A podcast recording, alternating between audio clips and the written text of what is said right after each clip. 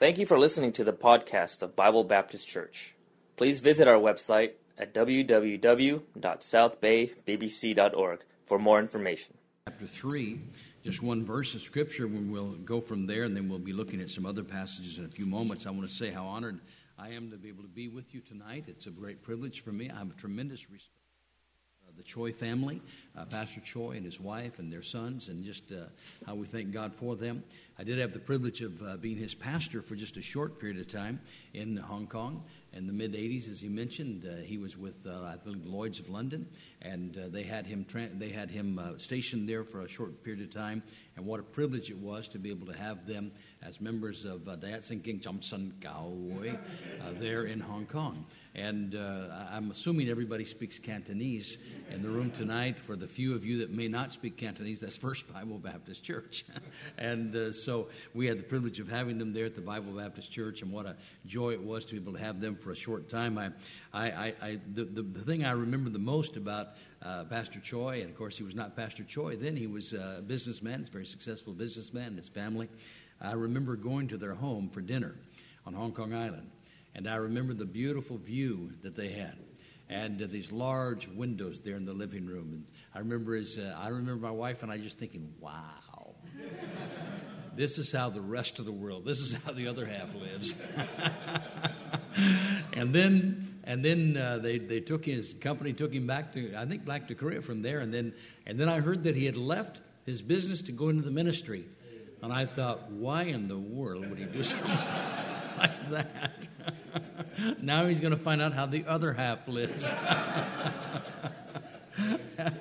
and uh, but seriously, how thrilled I was that uh, God had called him and that he was willing to leave.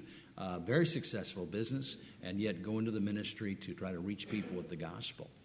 In First Peter chapter three and verse fifteen, the Bible says that we are to be ready to sanctify the Lord God in our hearts and be ready always to give an answer to every man.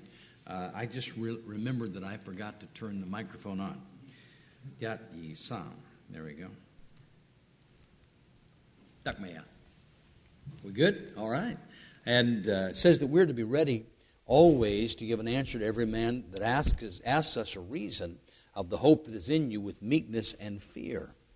And tonight I want to take a few moments and perhaps take that, that verse a little bit out of context, but uh, I know that that verse is dealing with the fact that we are to be ready to give an answer for, to anyone who asks why we believe in Jesus Christ, why we believe that He is the Savior and, uh, and He is uh, He is the only Savior and only way to heaven. But I want to take that principle tonight of being able to, under, to explain why you're doing what you're doing. And I want to apply that to what we're doing in the ten forty window. Not long ago, I stepped away from what I had dreamed of and worked for for forty years. And uh, as a young pastor, as a young preacher, started uh, preaching at the age of twenty-four, started pastoring at the age of twenty-four. And uh, for forty years, I dreamed of having what we have at Liberty Baptist Church in Newport Beach, and uh, of, of having um, just everything that we had there. And a few months ago, my wife and I, about six months ago, literally walked away from it. We resigned, and we left the church in order to found this missions ministry. And this ministry is going to take us to some of the poorest and most dangerous countries in the world. And I did it at the age of sixty-five. At the time, I was sixty-five years old. Yesterday, I turned sixty-six. And so... And so now, uh, even older than I was back in those days, six months ago when I re- resigned the church. The three most common questions that my friends said to me were these three things. Number one, they said, Dwight, what are you doing? And it wasn't like, what are you doing? It was like, what are you doing? What are you doing? And then secondly, they said, why are you doing this? And then thirdly, almost reluctantly, what do you need? What are you doing? Why are you doing it? What do you need? And so tonight, I want to take those three thoughts and just and, and try to explain that to you. Number one, what are you doing? What we're doing is we're helping to plant churches in the countries of the world that have the least access to the gospel. Now, we call this ministry Barnabas ten forty. Barnabas tells the what and ten forty tells the where. If you think about it, every time Barnabas shows up in the Bible, he is the person who is coming alongside and helping. He's not out in the front. He's in the background.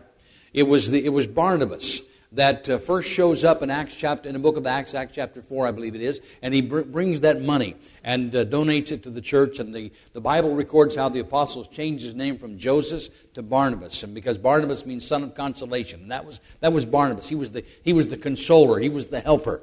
In Acts chapter nine, you remember that Saul got saved, the chief persecutor of the church, who later becomes the apostle Paul. And whenever Paul gets saved, let's call him Paul. His name was Saul in Acts nine, but the apostle Paul gets saved.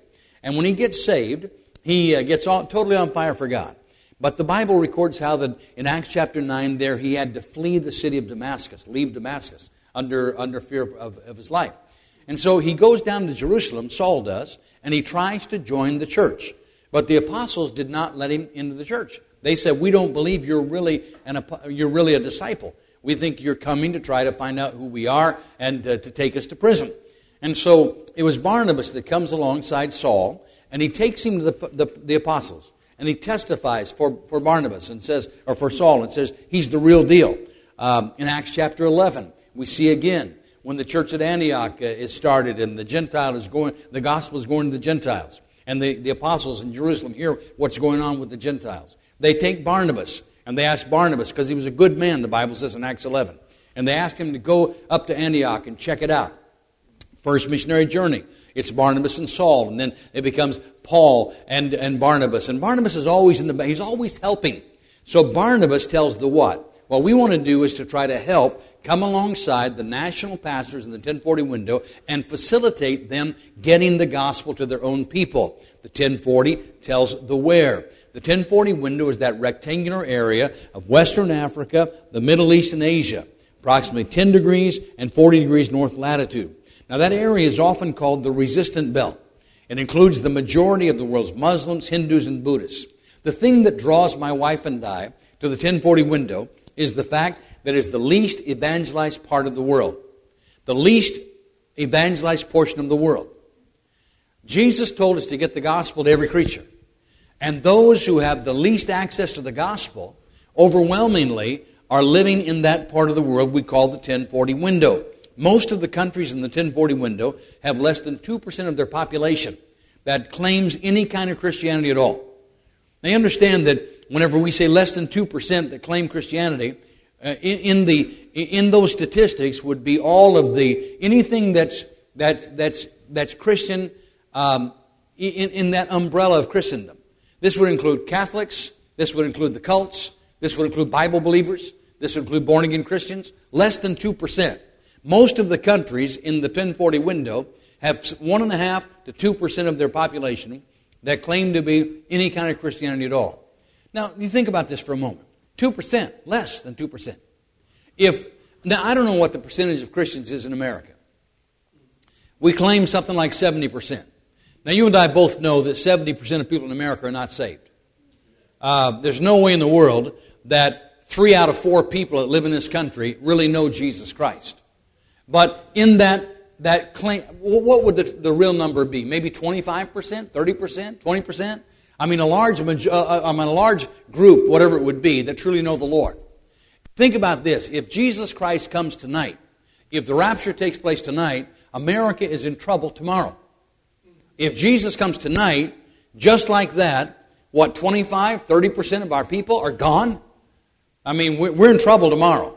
If the rapture takes place tonight, it's business as usual in Bangladesh. In Bangkok, they're not even going to notice it. I mean, less than two percent of the people will be gone. ninety-eight percent of the people just keep on going, business as usual.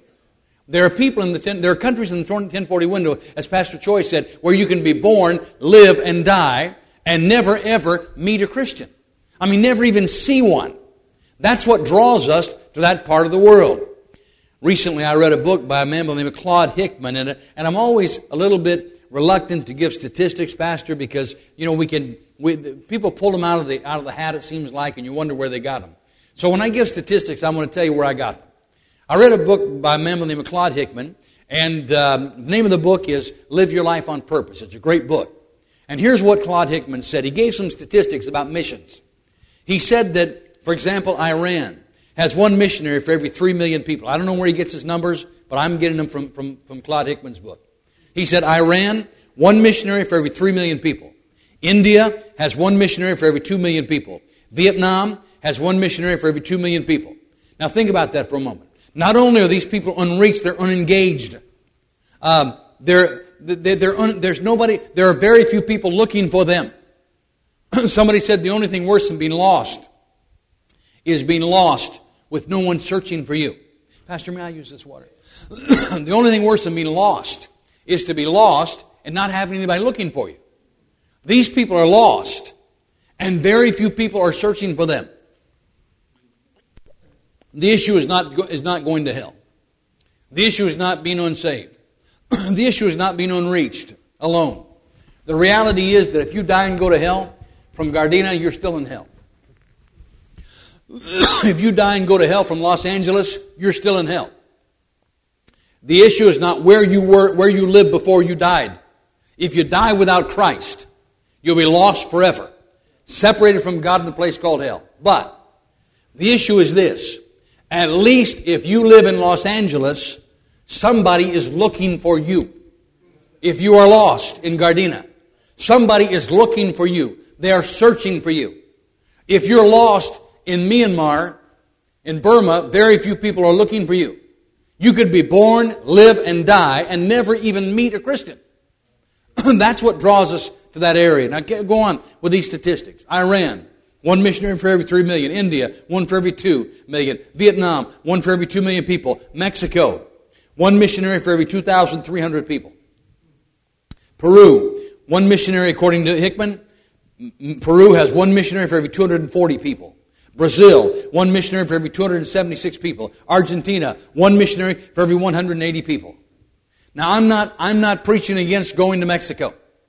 I'm I'm I'm, I'm you go I think you got to go anywhere God calls you to go.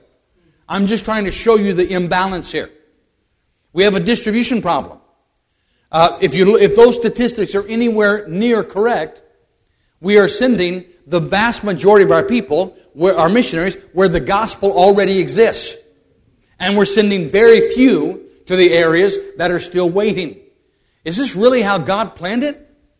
I mean, the Bible tells us we're to take the gospel to every creature. So again, the issue is not being lost. The issue is being lost without anybody looking for you. The problem that our churches have is that too many of us want to go where the gospel already exists. We want to reach people, but we want it to be easy. As Pastor was saying earlier, that Jimmy made the comment about about about Japan. Um, we we we want to we want to we want to see people saved, but we want it we want to see bucket loads of people saved. We want it to be easy to reach people. Why are these Buddhists and Muslims and Hindu countries called the resistant belt? Why do we call them the resistant belt? Because they're resistant. They're hard. They're not easy. There's a reason they're unreached. My friend, if the church, if the first church, if the church in Jerusalem had only gone where it was easy, we never would have gotten the gospel to, to us. I mean, where would they have gone? They were in Jerusalem. Jerusalem, I mean, not long before, they crucified the Savior. And yet, they were willing to go where it was difficult to go.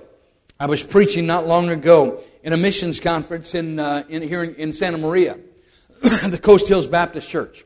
And one of the missionaries got up and he gave a testimony. Here was his testimony.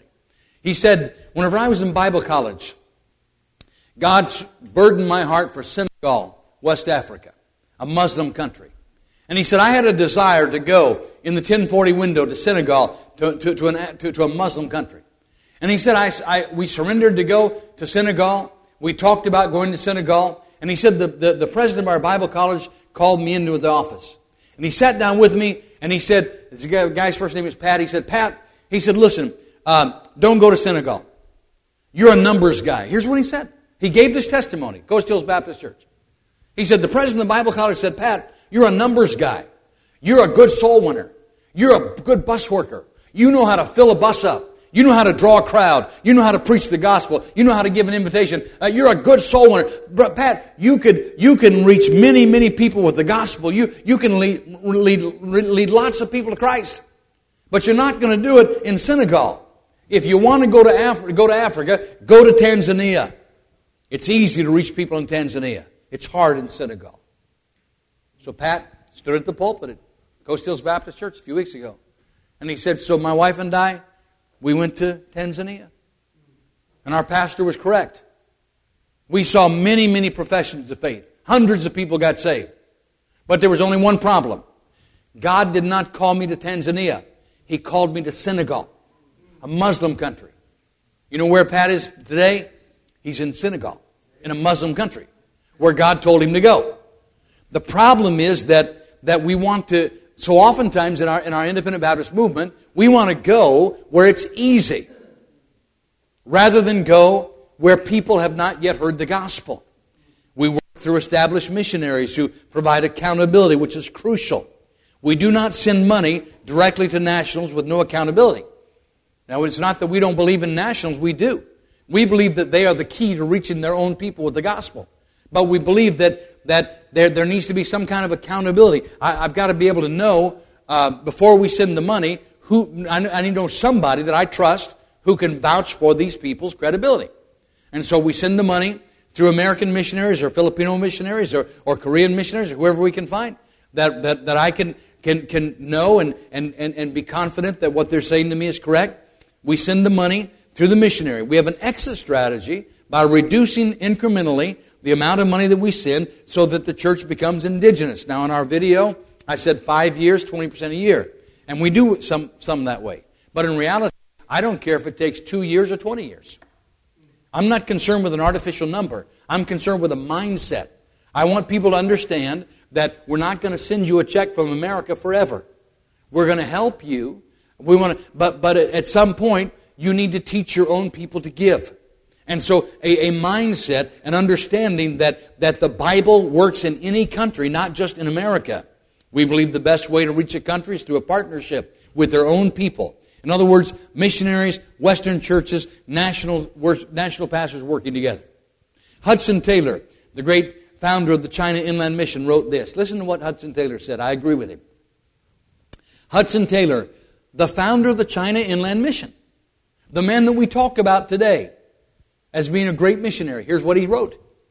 I look upon foreign missionaries as the scaffolding around a rising building. The scaffolding.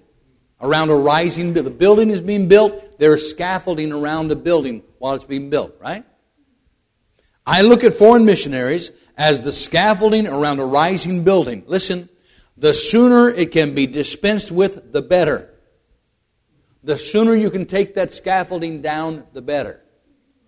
Or rather, the sooner it can be transferred to other places to serve the same temporary use, the better. I agree with him.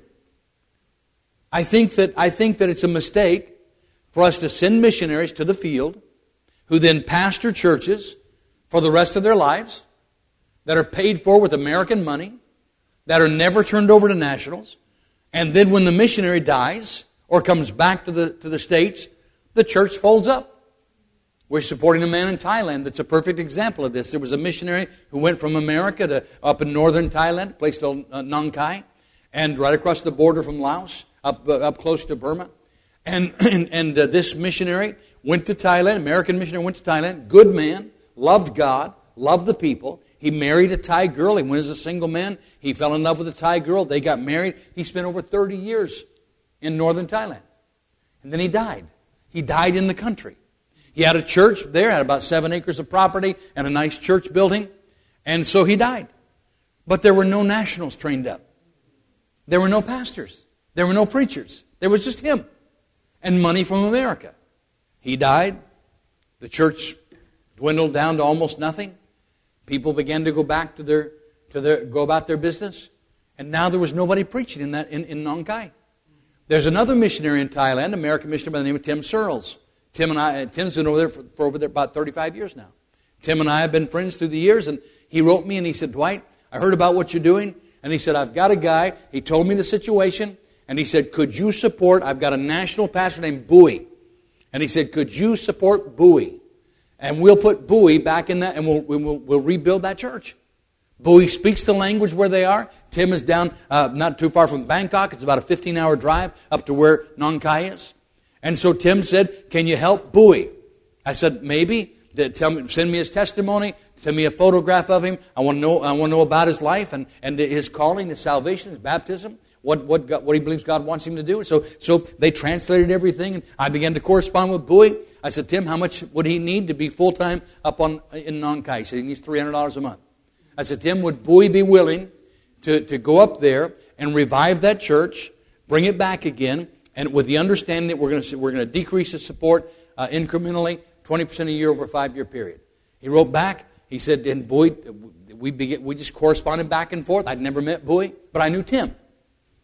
I didn't have to know Bowie. I needed to know Tim. I needed to know somebody. We supported. We began supporting him. I've since been to Nankai. I've met I met Bowie, fine fine young man, and they're doing a great job there, bringing that church back with the understanding that this time let's have that church that's that's being supported by Thai people. Now, I told Bowie five years. Honestly, I don't care if it takes fifteen years. What I care about is that Bowie understands that this time, let's build that church. And again, for, missionaries are wonderful. Missionary, we need missionaries. We need both. I'm not preaching against missionaries. We need both. In fact, we don't work with a guy unless he's got attached to a missionary. I have people write me all the time from, from Oman, from Pakistan, from India. And they say, I'm in the ten forty window. I've been to your website. Can you send me money? Well, you know, I wish I could, honestly. I don't I don't know. That, I mean, I, tr- I trust them, but but I can't. I can't because I don't know them. I mean, there's too many scams now. There's too many people that can get internet access and find a website and write and say, give me money. I tell them, look, you're going to have to be connected to some missionary that I can know and I can that, that can vouch for you. Um, I've got to know somebody who knows you. My wife and I are moving over to southern China uh, this coming uh, this coming in, in twenty seventeen. We're, we're going to be over there this summer, June, July, and August, but we're moving there permanently in twenty seventeen. And the reason we're moving there is because we need to be close enough to the people where we can we can we can check people out. We can vouch for them, make sure that they are what they what they're. So number one, what are you doing? Number two, why are you doing it? Why are you doing it, they say. All right, so we're trying to, we're trying to get some folks into that ten forty window. Those countries that are the le- have the least access to the gospel. Why? Well, simple answer is that we believe it's God's plan. We believe that God's desire is that every nation, every people group have an opportunity to be saved. God is on a mission. That mission is to gather worshipers from every nation, every people group on earth. Look, if you would, please, at Psalm eighty-six. In Psalm eighty-six, the psalmist makes a statement. And, and you, you could, if you stop and, and begin to trace this through the Bible, from Genesis all the way through to, to Revelation, we see that God's desire is that all nations would come to Him. And Psalm eighty-six and verse nine, notice the, the, the, word, the, the wording here. All nations whom Thou hast made shall come and worship before Thee, O Lord, shall glorify Thy name. All the nations. Uh, God's desire is that all nations would be saved, would have the opportunity to be saved. World missions is about an absence of worship among people that were created to worship the one true God. People were not created to worship Allah. They were created to worship God. They were not created to worship Buddha or multitudes of gods. They were not created to worship nature. They were created. There's a, there's an emptiness inside. There's a desire inside to know their Creator, the true God. They were created to worship God, and yet they're worshiping gods that are false gods because they don't know the true God. That's why we're doing this. Why are you doing this, they say, Dwight? Because God's goal, God's plan is to gather worshipers from all the nations. It began with a promise to, Gen, to, to Abraham. Back in Genesis chapter twelve and verse three, God said to Abraham, "In thee shall all families of the earth be blessed."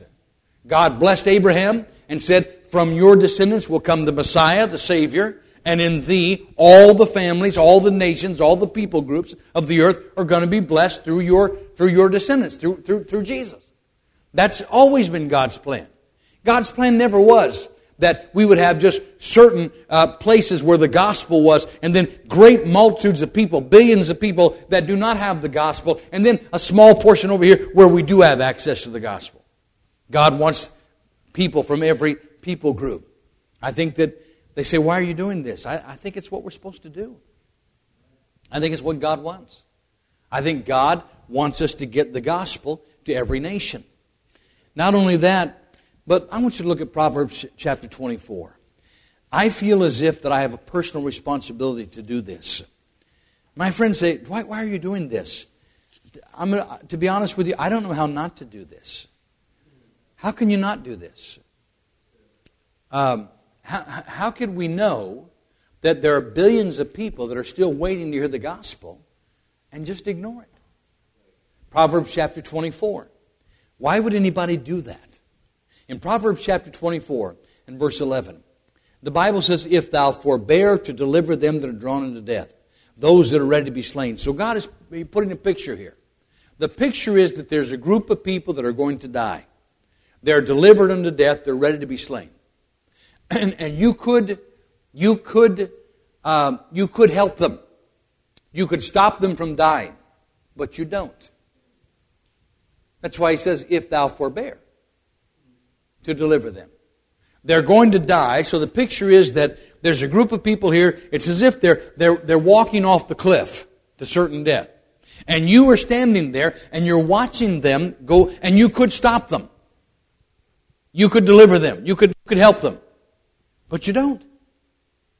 If thou forbear. You say, I'm not going to do it. Why would somebody do that? Why, why would you... Why would we, we see someone who, who, who is going to die, and we could save them, but we don't?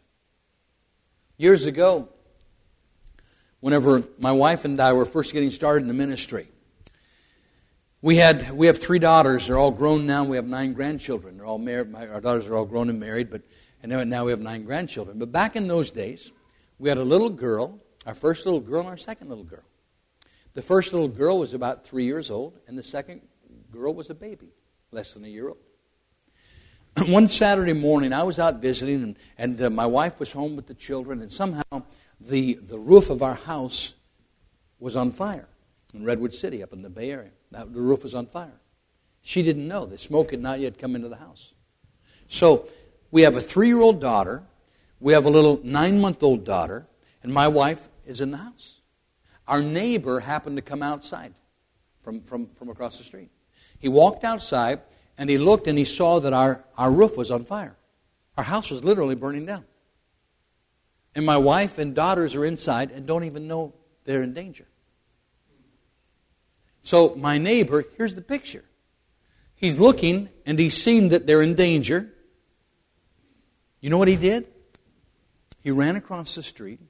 He opened the door. He ran into our house and started screaming, "Get out of the house. The house is on fire."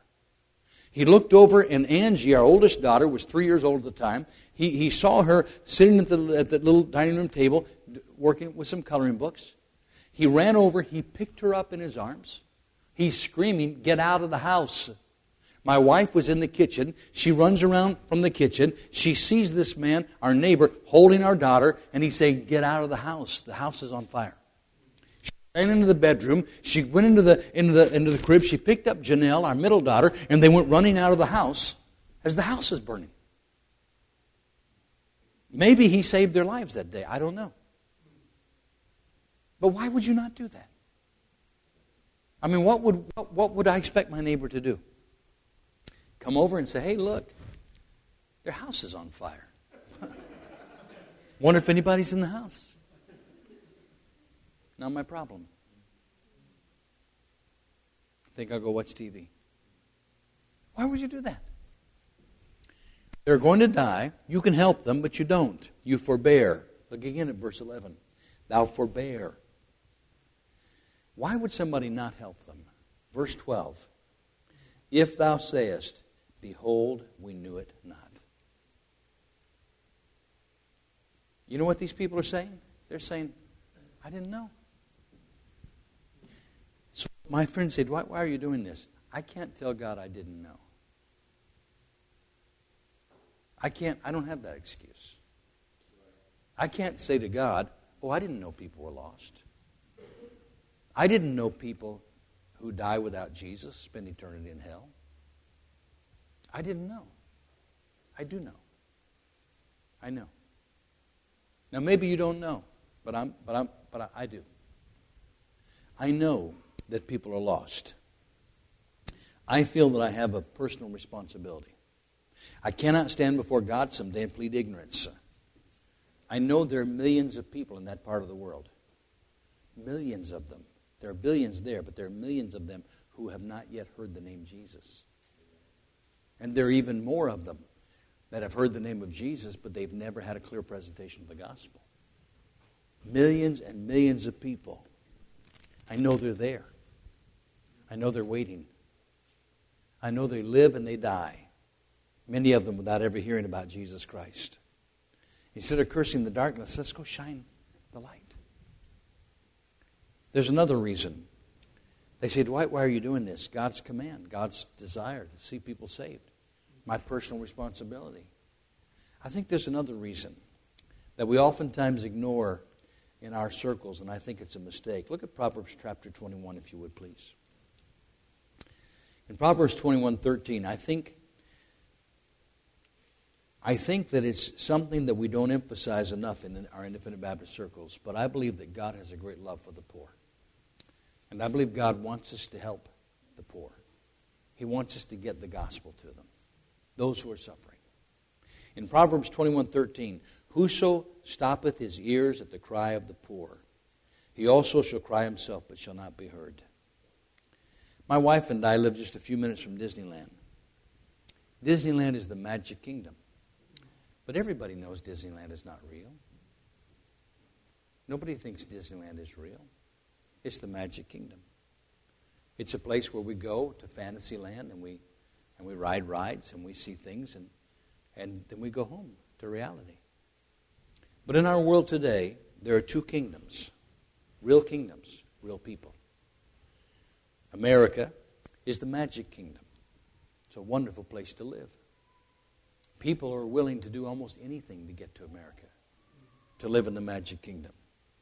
In the magic kingdom, kids are encouraged to dream about what they might become, then go chase their dreams. In the magic kingdom, people struggle with first world problems. In the magic kingdom, we struggle with problems like, where should we go for dinner tonight? What would be the best way to decorate our home? What what color should we do? Should we should we remodel the kitchen? Should we What, what colors should we paint? What color scheme should we go with? What motif should we have? Should we have a uh, have a have a, a nautical theme in our in our decorations? Should we? What should we do in our decorating our home? Where should we invest our excess money? Should we have a traditional I R A, a Roth I R A, four oh three B? Should we have a should we hire a financial uh, advisor, or should we just take care of our money ourselves? Look, I'm, again, this is the magic kingdom. It's the wonderful place to live. I thank God for the magic kingdom. I thank God I live in America. In the magic kingdom, we struggle with things like, what kind of car should we drive? Should we get an S U V, crossover, a sedan? Where should we go on vacation? Should we take a cruise this year? Should we go to Mexico? Should we go to Disney World? Should we stay? Take a have a, maybe. Here we should have a staycation and just stay home and, and see the sights in the area around us. Or maybe we should stay home this year and take the money and invest it in, in, in remodeling the house instead. First world problems. Uh, places, things that we struggle with in the magic kingdom. The people that we're winning to Christ never worry about those things. They never, they never have to figure out where to go on vacation, how to decorate their homes. You see, they don't live in the magic kingdom. They live in outside the borders of the magic kingdom, in a much larger kingdom. Almost four billion people live in this kingdom. I call it the tragic kingdom.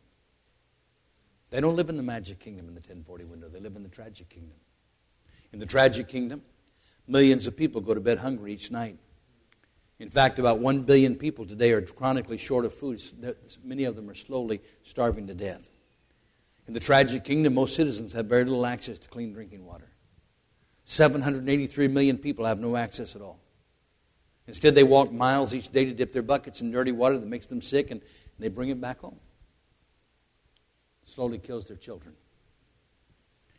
When I'm, when I'm in the ten forty window, I never... ever drink the water, unless it's bottled water, or we boil it. Never. Never. But there are places where they don't have access to this. They don't have any choice but to drink that bacteria-laden water that they get from the river. In the tragic kingdom, more than one-third of the world's population lives on less than two dollars a day. More than seventy-five percent live on less than ten dollars a day. If you earn an annual income tonight of thirteen thousand dollars, you make more money than ninety percent of the people in the world. In the tragic kingdom, Christians are beheaded. Little girls, the, the ages of my granddaughters, ten and eleven years old, are taken as slaves and given to ISIS soldiers. I'm not making this up, folks. It's true. We don't want to, we don't want to hear about it.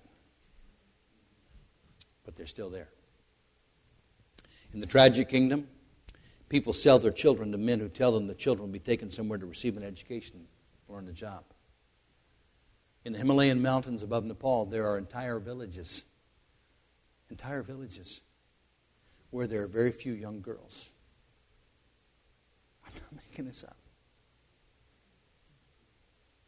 Where men come from Kathmandu, the capital, and they go up into the villages, and they come with their Buddhist greetings, and they talk to the people, and they tell them that if you were to give me your little daughter, your little nine-year-old girl, I'll give you one hundred dollars for your little nine-year-old. I mean, incredible amount of money. And this nice man comes and says, he'll give you one hundred dollars for your little girl, twelve thousand rupees, I think it is. And, we'll, and we're, we're going to take your little girl down to the capital, and she's going to go to school. She's going to learn how to read and write. We're going to, we're going to teach her how to work. She'll work in a factory, or she'll work in house cleaning. And she'll be able to, to learn something and get out of this life that you have in this village. These people, they, they don't, they don't, they, they're, they're ignorant. And I, I don't say ignorant in a, in, a, in a negative sense. I mean, they're ignorant as far as they can't read and write. They don't, they don't have act. They don't know what's going on in the city. All they know is that their little girl has no hope in this village there other than living like they live. And so they give their children, their little girls, little eight, nine-year-old girls, ten-year-old girls, to a man who promises to take them to Kathmandu, where he will, where they'll be educated. And the little girl goes off with her, with this man. The little girls go. They go down to the, they go down to the capital. And the first thing they do is they give them alcohol, and then they rape them. He said, I don't want to hear that stuff. I don't want to tell it either. I got granddaughters that age. I sometimes can't sleep at night because I think about my little, my granddaughters. And I thank God they're born in the magic kingdom. They don't live in the tragic kingdom. You say, what can I do? I don't know. Maybe we could pray. I've got a contact in Singapore who goes up into those villages and preaches in those Himalayan villages above Nepal. And he and I are going together. In fact, we're going together soon up into those villages to try to, to try to see what we can do to help. So why would people do that? You, you, you, you don't understand. They, they they not only don't have the gospel, they don't have all the, su- the the support systems we have. My wife and I met a girl about twenty-seven, twenty-eight years old, and I mean in, in, in Cambodia, in Phnom Penh, in the capital of Cambodia. Christian girl. She's already made a profession of faith, trusted Christ as her Savior. Had a little, little had a, has a little baby, little little son. And she was all excited because she just signed a contract to go to Malaysia for three hundred dollars a month to work for a three-year contract, three hundred dollars a month per, per month for three years. And in Malaysia, she's going to be a maid. She's going to clean houses in, in, in hotels and things for three hundred dollars a month. And the missionary told me, he said, you know, he said, in this part of the world, this is quite common. And sometimes they're legitimate. That girl, she's in Malaysia now. Thai is her name. Thai may, may, she may be a maid in Malaysia. But they're also a front for the sex trade. She may be a prostitute now. And, and, and I'm thinking, why would she do this? I mean, here, here's her husband. Why, why, why, why would he let her do this? I can't, I, I can't picture this, Pastor. But, but you, the hopelessness of their situations. And it's not just the gospel. And the gospel is the number one thing they need. But not only that, they need they need churches in their own language with their own people. They need pastors who can speak to them without an interpreter. They need people who live among them. Not somebody who just comes with an interpreter like me and, and visits with them and gives them the gospel, then goes back to the hotel. They need people who live with them. They don't have a Bible to read. They don't have a God to crawl out to. Call out to. They don't have a local church. You know, it, it, if you're in trouble and you're, you're a member of this church, Bible Baptist Church, you have a pastor you can talk to. You have people you can network with. You, you see, look, I'm, I've lost my job. There's people that, that can you can network. You can you can pray for each other. You can encourage each other. People to help you. They don't have that stuff.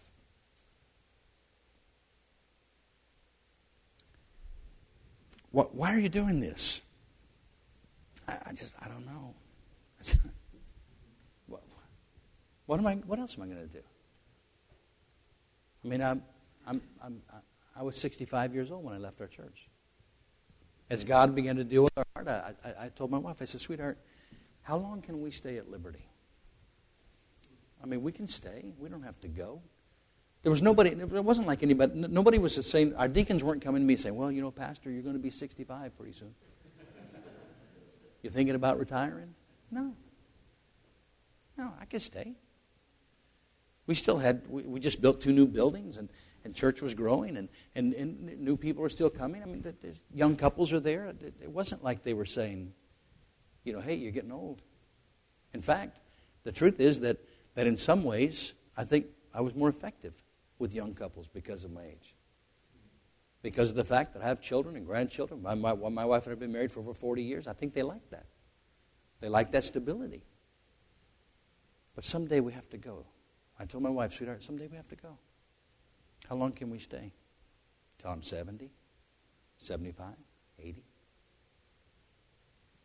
At some point, we need to turn this church over to a younger man.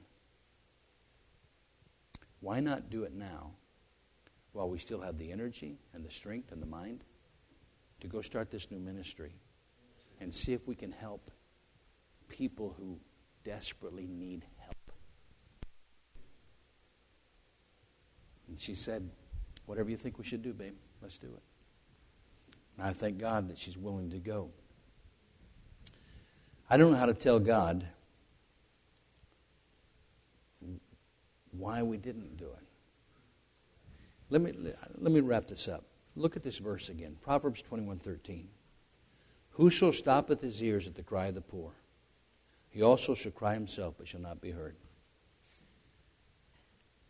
I'm going to ask you a question. Why did God allow you to be born in America or to move to America instead of somewhere in the ten forty window? Um, do you have any responsibility to those who who can't live in the Magic Kingdom? God has blessed my wife and I incredibly. We, we, we, honestly, preacher, you guys were probably the same way. When we got married, we were dirt poor. I mean, nothing. We just had nothing. I was twenty-one. She was nineteen. We didn't have a clue what we were doing. We got married. Uh, we, you know, we were we had no money. We had no. We had nothing. And through the years, God has just blessed us and blessed us and blessed us with more and more and more. And at some point, I had to say, honey,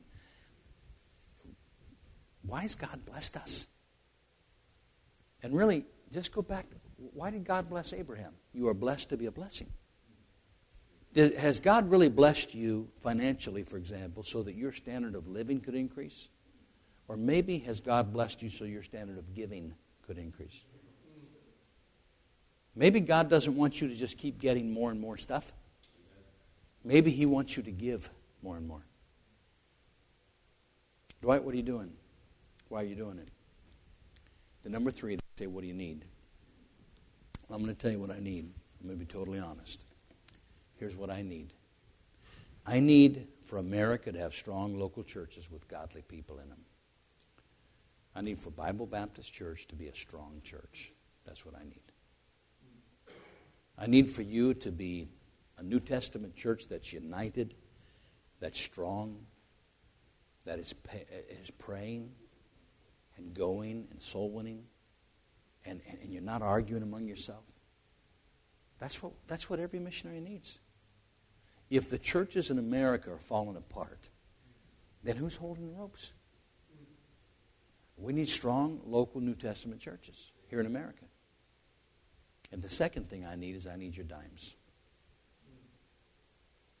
You say, yeah, you are old, aren't you? You, you're, you're blowing it. You mean you need my dollars? No, no, no, no. I need your dimes. Your other missionaries need your dollars. I need your dimes. Here's why. Your other missionaries need your dollars because it costs a lot more for a foreigner to move to a field. I needed your dollars in Hong Kong. uh, your, not yours, but the people's, you know, in the States. I needed your dollars. Hong Kong was expensive. My wife and I had to go to language school. I, I, we had to figure out what to do for our schooling for our children. My my daughter and her husband are missionaries to China. Our youngest daughter, that, I don't remember, remember our youngest daughter, Rebecca. She's a missionary to China now. They need dollars because they have to they have to go to language school. They have to do something for the homeschool for their kids. These guys I'm supporting, they don't go to language school. They already speak the language. They don't have to have a, a separate kind of housing. They live in the same housing as everybody else does. They don't have to have, you know, a Jeep, you know, or a four-wheel drive vehicle. They take the bus. they, they, they live like everybody else lives. They need your dimes. I'm so excited about this. We just took on this week. We just took on, and, and, and you know what this means. You know what that means? When your pastor does this, here's what it means. Absolutely nothing. But when a guest speaker does this, especially a missionary, it means he's going to stop. So, I'm going to stop. I'm so excited about this. We are, we just took on this last week uh, a missionary in, in China, a national pastor in China, and one in, in Indonesia. Now, here's why I'm so I'm so pumped about this. We already we already support people in communist Laos, in uh, in in uh, Thailand, and in, in uh, Cambodia. Uh, but but I'm so excited excited about this because China is the largest communist country in the world, and Indonesia is the largest Muslim country in the world. And now we're and now we've got a we got a little inroad into those countries, and and, I, and I'm praying that this is just a little light that's gonna it's gonna it's gonna start it's gonna ignite, and as the years go by, we're gonna see more and more and more all over the all over those countries. But but get this. These guys we took on in Indonesia, as I talked to the missionary and said, how much do they need? Here's what, here's what he said. If they lived in Jakarta, the capital, on the island of Java, which, I, which I've been to, he said, you've been to Jakarta, you know Jakarta, they would need three hundred to four hundred dollars a month to live. But he said, they don't live in Jakarta. They live on the island of Borneo. They're out in the, in the jungles, eighty dollars a month. We'll support them and their family while they plant churches. Wow. I couldn't go to Indonesia and live on eighty dollars a month. No way. Impossible. Bushing. In Mandarin. Bushing. I mean, just couldn't happen. Uh, Mdakla in, in, in Cantonese. I mean, just couldn't do it. But they can. We we need your dimes. We can literally put these guys on the field for as little as eighty dollars a month to as much as four hundred dollars a month. Some places in China it's going to be one thousand dollars a month. But they can get to the field and they can do the work. I'm done. In closing, I want to ask you three questions. Question number one is this. What are you doing? What are you doing? Question number two is this. Why? Whatever you're doing, why are you doing it? I, I was preaching in Sacramento the other day. A guy comes up to me after the service. He said, Dwight, I'm fifty-nine years old. He said, let me tell you what I'm doing. I go to work every day. I come home, I eat, I watch T V, I sleep, and then the next day I do it again. I'm doing nothing with my life. Now, by the way, I'm not, I'm not, I'm not against going to work every day. I'm not against watching T V or eating or sleeping. But you ought to have a reason why you're going to work every day. You, you, you're going to work every day to make money, to take care of your family, to glorify God, to be a witness at work, and to give. So you can help, you can help further the gospel. There's a reason for what you're doing. Why are you doing it? What are you doing? Why are you doing it? Number three, what do you need? What do you need? What would God have to do in your life to, to, for you to say, I want to, I want to count, I want my life to count for God. I want to make a difference in the world. Every day, people in my generation, the baby boomers, every day there's ten thousand of us that turn sixty-five in America somewhere. I cannot believe that God's plan for my generation was that you work for forty years, you turn sixty-five, and then you spend the rest of your, you spend the next twenty years playing golf and watching T V. God's got a purpose and a plan for our lives. It's something more than just existing. What are you doing? Why are you doing it? What do you need?